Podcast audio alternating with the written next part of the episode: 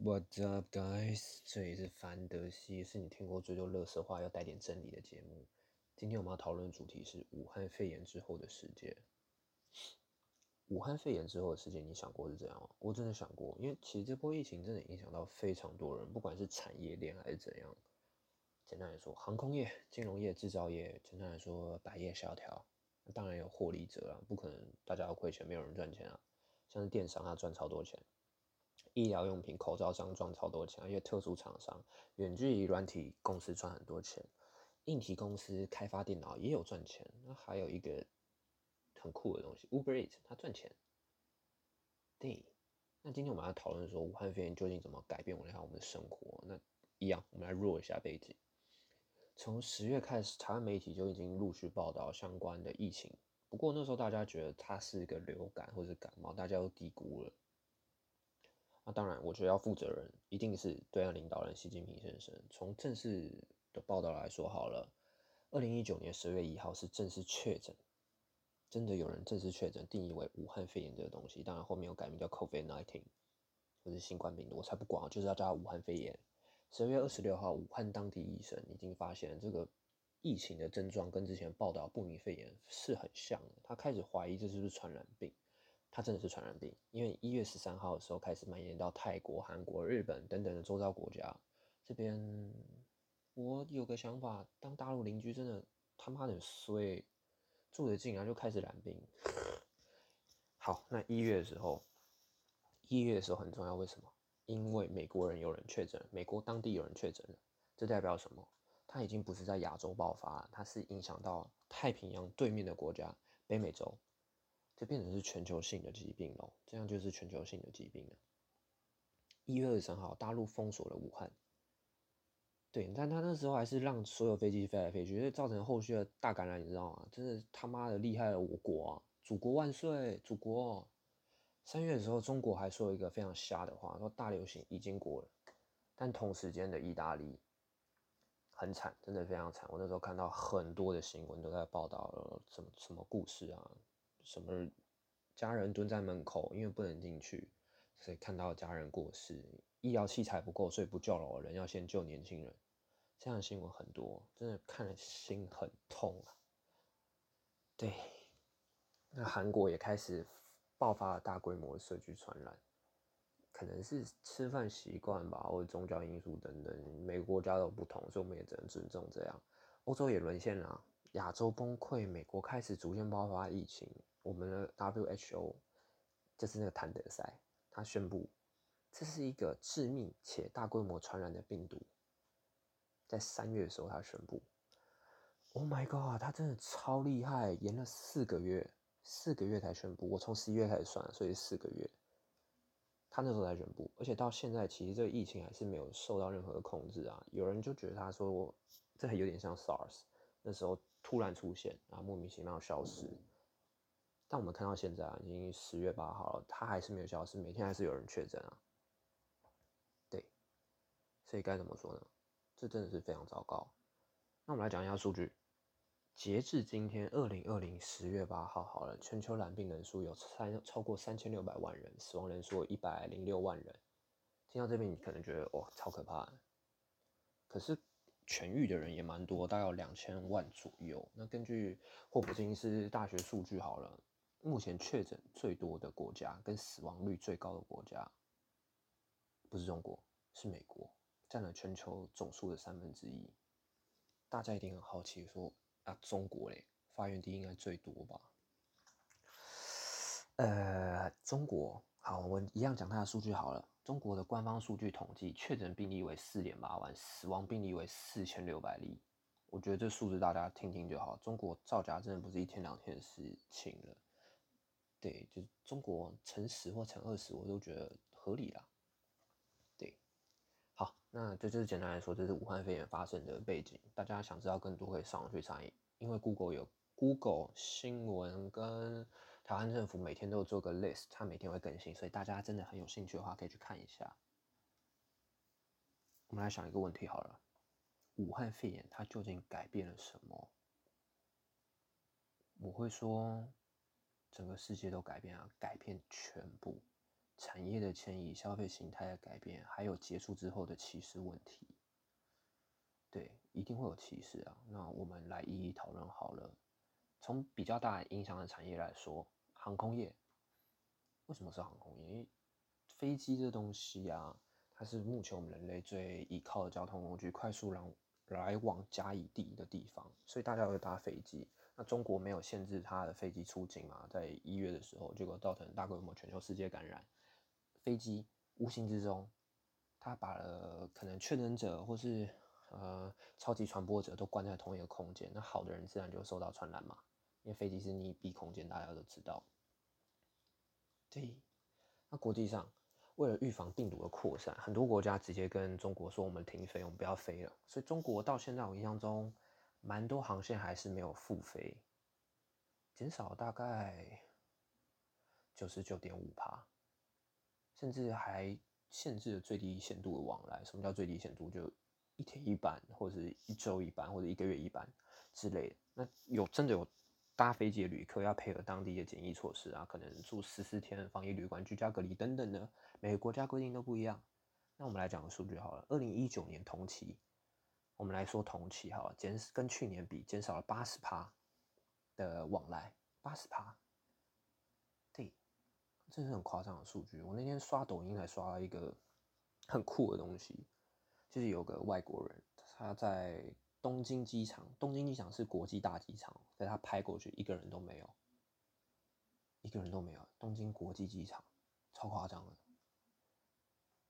那影响到航空业还有什么？目前呢，我有些朋友在中国当技师，他们薪水蛮高的。前阵子大陆很蓬勃发展，特别航空业可能商务往来很多吧，所以技师招的非常多。他们薪水会比台湾技师高大概十到二十万之间，看你的年资。那他们薪水高，第一个时间就变成说航空公司针对目标，所以开始逼他签一些协议吧，或是叫他离职等等。大陆航空业，国泰航空，国泰航空是大陆的，香港，对他们也开始裁员。台湾的国泰放无薪假，华航高层台湾的开始减薪啊，长荣开始减班呐，就证明了一件事：航空业真的很惨。国外航空甚至有开始大规模裁减机师还有空姐，用留停的方式。什么叫留停？就是呃，你就先休个长假，什么时候回来我不知道，我也不会告诉你。举个例子好了。我们那时候有几个朋友在美国受训，他准备换航空公司，已经签约了，真的签约。受训快完的时候，突然就发一个通知，就说你离职吧。为什么？因为他现在不需要那么多人，航空业不需要那么多人啊。就算你跟我们签约受训，那请你柔性离职，要不然你那时候时间耗在那边，也不知道要干嘛。那再讲个小故事哈，我个朋友在美国某家航空公司当维修工。器械维修工可能修修飞机引擎或者什么，我也不敢确定。他当了十年，他还是被裁掉了。为什么？我觉得那理由很瞎啦。他说十年，因为你是公司最菜，所以我们要裁掉你。十年呢？哪一个人可以在一间公司混了十年？可能产业类型不同吧，我也不确定。不过讲回航空业这行业，曾经真的蛮多人喜欢。航空业对他很多的憧憬，真的没有想到他现在变成这样，我只能说世事难料了，真的，所以要有点危机意识。OK，下一个主题，娱乐产业。什么叫娱乐产业？吃啊、喝啊、玩啊、电影啊等等。那以旅游来说，现在基本上不用旅游啊，不可能旅游，各大政府或是国家都不让你出国。可能会开放部分名单，不过台湾好像目前没有出现在任何一个国家吧，就我印象中。那中国，中国也好像还没开放旅游，即便他们现在是在国庆节，十月一号是大陆国庆，他们会放一个叫黄金周，大概放了一个礼拜吧，这是他们最大的迁移潮，除了春运以外，大家有这个小知识就好。同时冲击到全世界，不止仅仅是航空业。旅游业，台湾倒了一片，国外也倒了一片，还有餐饮业，大家不知道有没有印象？那时候武汉肺炎在台湾很严重的时候，大概一二三月吧，百货公司基本上是没有人的。我那时候去逛，真的没什么人，就稀稀落落的。他们餐饮业站在那边不知道干嘛，我看了觉得哇，好可怕哦。在这边我必须得宣导一件事，就是假如去大众的场合，人很多的地方，我希望你们能戴上口罩，必须保护自己，也保护其他人，减少我们的医疗负担。台湾是疫情控制很好的国家，所以我们要珍惜，真的要珍惜这些医疗资源。而且台湾人还可以看电影，看电影这个真的是 很奢侈的权利。我不知道现在哪个国家可以看电影啊？就就我所知，台湾算是没有一直禁这件事。还有台湾运动产业很棒，第一个全垒打在台湾打出来的，第一个体育直播赛事也是在台湾，就是以武汉肺炎发生之后。那电影它其实这块产业也改变了，为什么？因为很多电影厂商他会选择延后上映，或是改用线上串流媒体的方式去上映。花木兰在北美上映，就是用线上电线上串流影音去上映的。对，其实这一部分改变掉我们以后看电影的习惯，我觉得这这蛮好，之后应该会继续下去。那还有一个苹果手机制造业，美国的制造业，苹果手机它也受到非常大的影响，它。它第一季财报公布的时候就说：“哦，将无法达成季度收入指标，而且可能会有新品延后发生，或是新品延后交货的现象。”那我们很期待的九月或十月苹果发表会，的确真的延期啊！iPhone 十二到现在都还没出来啦。哇，习近平真的 好厉害啊！让 iPhone 延期发表，真的好酷哦！这个人讲到这边，大家会很好奇，说难道真的没有产业赚钱吗？一定有啊！一个危机的发生，代表一定会有商机的产生，不是吗？像是外送业者啊、电子商务啊，我觉得这两个可以特别拿出来讲。为什么？因为亚马逊它在武汉肺炎发生之后，股票涨了二十趴，它这一季的财报突破了五十二亿美元哦！五十二亿美元这是什么概念？就是九四年之后的最高。那你不要想说九四年就五十二亿，现在二零二零你还是五十二亿？没有没有没有。他花了很多钱去盖仓库，请员工，还有 double pay。他这也去做一些蛮多新闻，我觉得大家可以去参考看看。所以这五十二亿扣掉那些固定成本开支以后，证明了一件事：电商真的赚很多钱。在武汉肺炎的时候，再讲一个 Uber，Uber 在三月的时候蛮惨的，它股价来到了新低，但 Uber 一直都是在亏钱啊。他们锁定根本不是这一块市场，他们锁定是别的。这个之后有空我们可以来讨论一下。我觉得这一块也是很有趣的地方。对，那它外送产业增长了四十趴，外送业务增长了四十趴哦。四十趴是什么概念？我也不知道什么概念，我只知道身边原本不会用的人开始用。对，武汉肺炎发生，他也很快去调整他的营运方针啊。他去做他 App 设计上的改变啊，以前都是叮咚，然后你就下去拿，或是他现在已经变成说叮咚，他就把餐丢在你门口。那我这边我要分享一个小故事好了。上礼拜我叫 Uber，叫了麦当劳，我就是我很喜欢选择放在门口，因为我在家都穿条内裤走来走去。他给我放在门口，门呐是往外开，对不对？那个天才外送员把饮料啊什么都放我门口，害我不能拿，结果我还打给他，叫他来帮我移。啊，当然我有给他小费了。我觉得这这真的是有蛮蛮有趣的小故事。对对对对对。啊，还有其他产业受到武汉肺炎的影响，而且去增长有远距离教学软体跟远距离开发。什么叫远距离教学？现在武汉肺炎，大部分学校开学啊都不会需要你去上课，你可能连学校的网站或是 App 等等登录，你只要线上上课程就好。线上开会也很重要，很多外商都是居家居家检疫啊，居家上班。他会有弄一些软体，前阵子 Zoom 就是很红，只是它被爆出有什么间谍或者资料回传问题。当然这边我们也不讨论这个啦。我是觉得说，当危机发生的时候，你必须得去思考一件事：你平常准备够多了吗？什么意思？多角性的发展会决定你未来的方向。假如你这条路被断，你可以往别条路走啊。我认为你不要放弃任何你可以去学习的机会，因为哪一天它成为你的救命稻草都说不定。讲完产业，我再提一个好了，消费形态的改变。你们还记得说，因为这次武汉肺炎，你有改变你的消费形态？我有，以前我不叫 Uber，但我现在超爱叫 Uber。严重的时候，武汉肺炎大家都不敢出门，在家拼命点外卖，在家拼命看 Netflix，上网去买各种物品。取代出门，包含口罩啊、卫生纸等等的。我还记得今年口罩真的抢蛮夸张，价格也是乱抬一通，卫生纸之乱也是很奇怪，有人乱放消息说原物料缺乏，一个人就一个屁股，你到底要买多少卫生纸？所以大家消费还是得理性一点啊。对，很多人时候也在隔离的时候会去订阅一些串流服务，Netflix、YouTube Premium 等等的，会收听广播，像你现在这样。那我这边再讲一个，现在蛮多国家医生是采取远距离看诊。你会想远距离怎么看诊？其实我也在想这件事，后来去了解，其实他要克服的地方还很多啦。当然，这件事是好事啊，因为假如我可以远距离去确诊你的情况，我不用去接触你，我当然也减少到被传染的危机啊。啊，公司形态的转变也有啊，蛮多外商其实他到现在都不用进办公室，诶。他们到年底，或是用轮班的方式，一三五二四六你去这样。外商很多都采取这样，我是觉得台商可以参考一下。虽然台湾疫情不是很严重，但我还是想放假，我真的想休息一下。对，那我现在要进入性一个争议性的问题，歧视。我曾经在美国生活过一阵子，说我非常懂歧视是什么。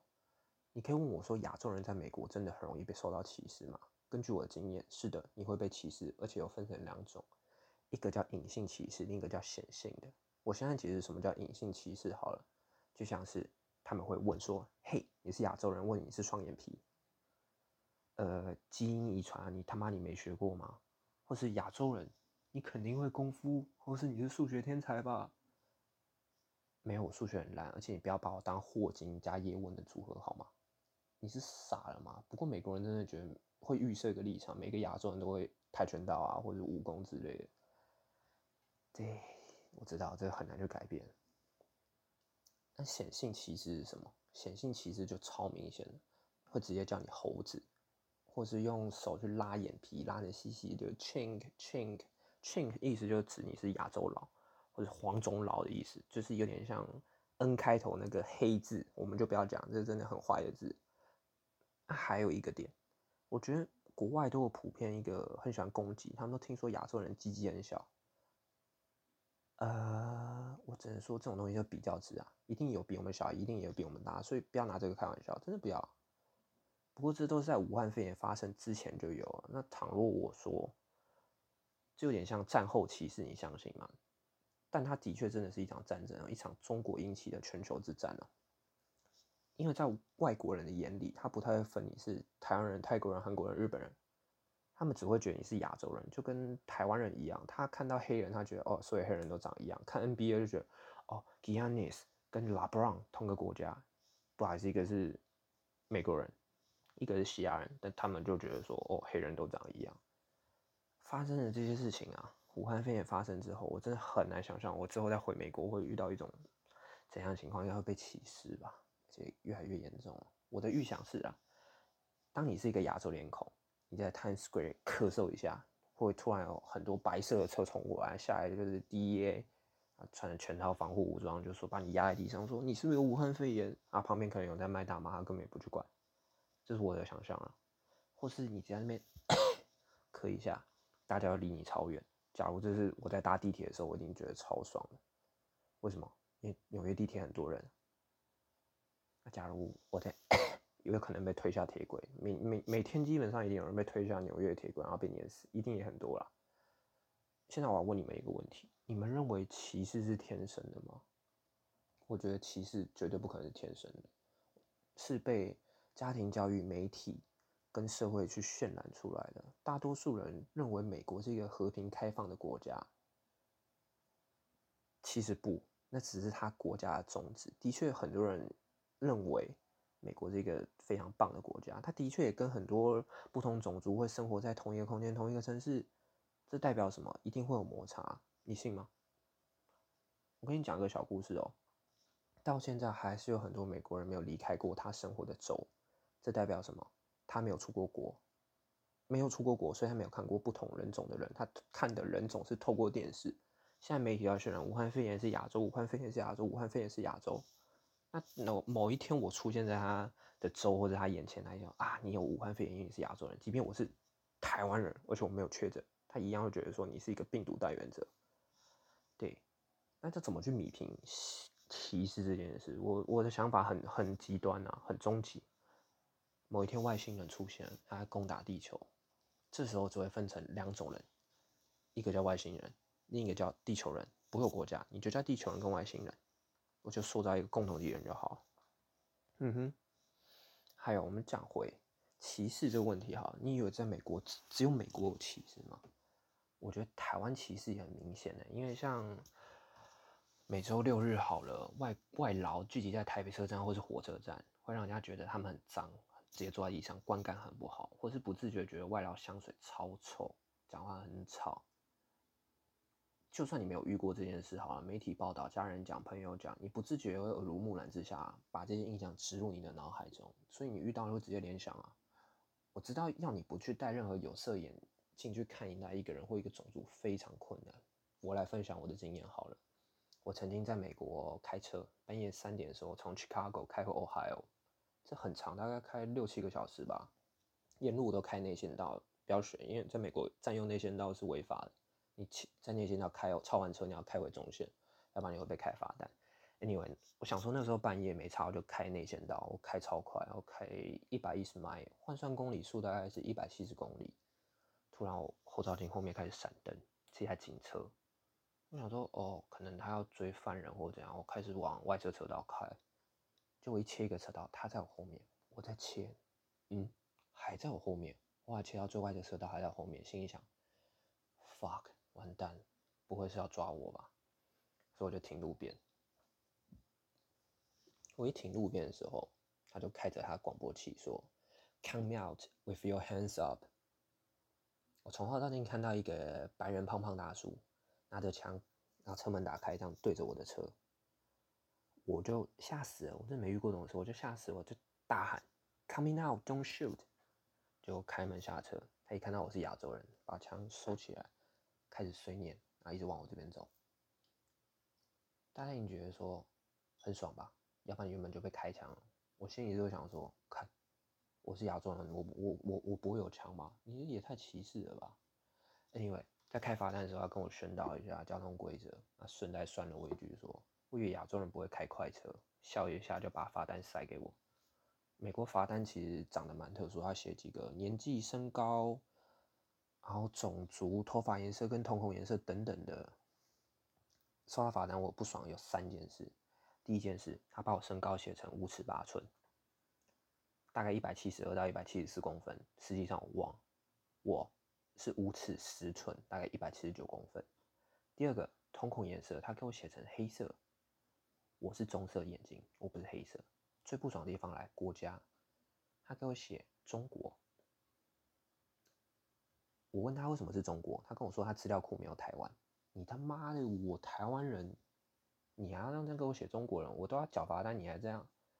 对，这我觉得这就是歧视啊！很多人认为说，哎，算是你赚到吧，没有被开枪。我觉得没有，因为我还是缴了快两万块的罚单，而且还付了周税，所以我超不爽。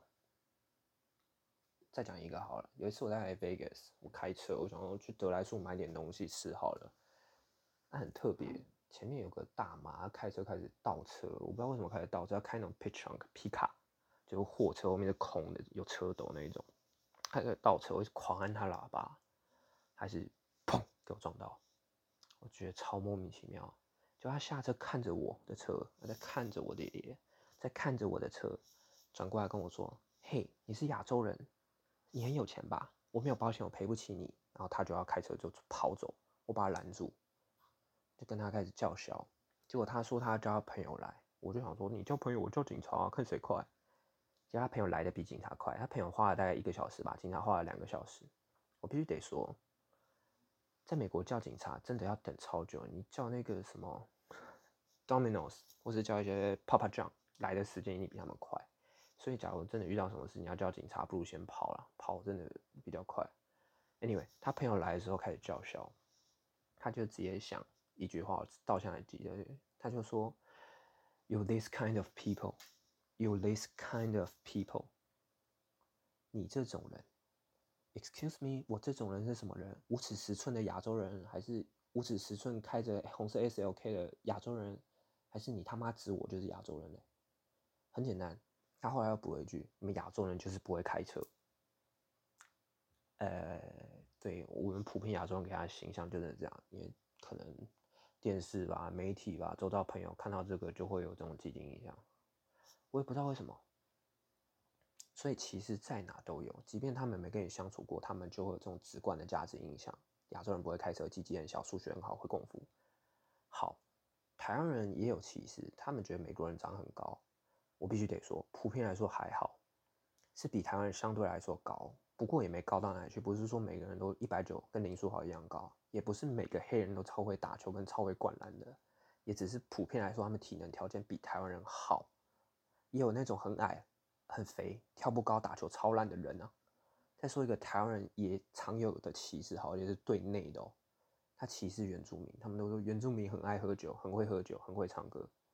我也遇过不会唱歌，喝两杯就挂原住民啊。所以歧视真的不限于国外，台湾自己也有啊。讲那么多，我只是想表达，歧视这种东西不太可能被消除，除非大家回归原始时代，而且很了解彼此的生活。像是我刚刚说，除非发生什么星球大战，地球人跟外星人跟外星人才会，你懂吗？那除了歧视，我们还可以做些什么？我觉得放宽心吧，不要预想每个种族的习惯，或是还没有去相处过就下定论。这不只能用在歧视上，也能用在生活上。常常人家说这个人怎样怎样，你就觉得他是怎样怎样，结果你相处过才发现更不是这样人。所以真的不要去当那么肤浅。真的不要那么肤浅，很多事情是需要花时间去了解的。也许他或他没有你想象的那么坏啊，搞不好美国黑人他们搞不好很 nice 啊，没有想偷东西啊，搞不好这个墨西哥人他卖给我东西，我吃了不会拉肚子啊。对啊，所以不要那些既定印象。OK，武汉肺炎的影响啊，我坦白说了，肯定之后会让我们有一个亚洲脸孔的人过着一段非常难受的日子。但我还是得说，不要因为这样而去讨厌一个国家的人哦，因为很多事你还是得去了解。就像我刚刚说的啦，我认为我们能做到就是团结，同时让人家了解这件事，病毒不是我们选择它发生的，没人想遇到这种事，因为今天只是刚好发生在亚洲，这不是我们的问题。如果真的有些外国人，他朋友、他家人死于这个疾病或受到什么的伤害，我必须得跟他说，我很抱歉。我很遗憾，但这不是我有着亚洲脸孔该去承担的责任，而是这整个社会时代都得去肩负这样的原罪哦。就像太宰治那句，我到现在还记得：身为人，我很抱歉。不是这句话，不是说亚洲人该死，而是谁制造的病毒，谁疏忽了传染，谁没有落实的措施，我觉得都得负责，而且是整个世代的人去负责。雪崩的时候，没有一片雪花是无辜的，大家可能都是加害者。我们能做到的是选择宽容，我们选择善良，去面对接下来的生活。疫情很苦，有人失业，有人过得不好，有人死掉，有人失去很多。真的，二零二零是一个非常糟糕的一年。我们换个方式来想好了，在不到九十天，今年就结束了。我们可以做什么？如果二零二一你有什么目标想去达成，我觉得这可以想。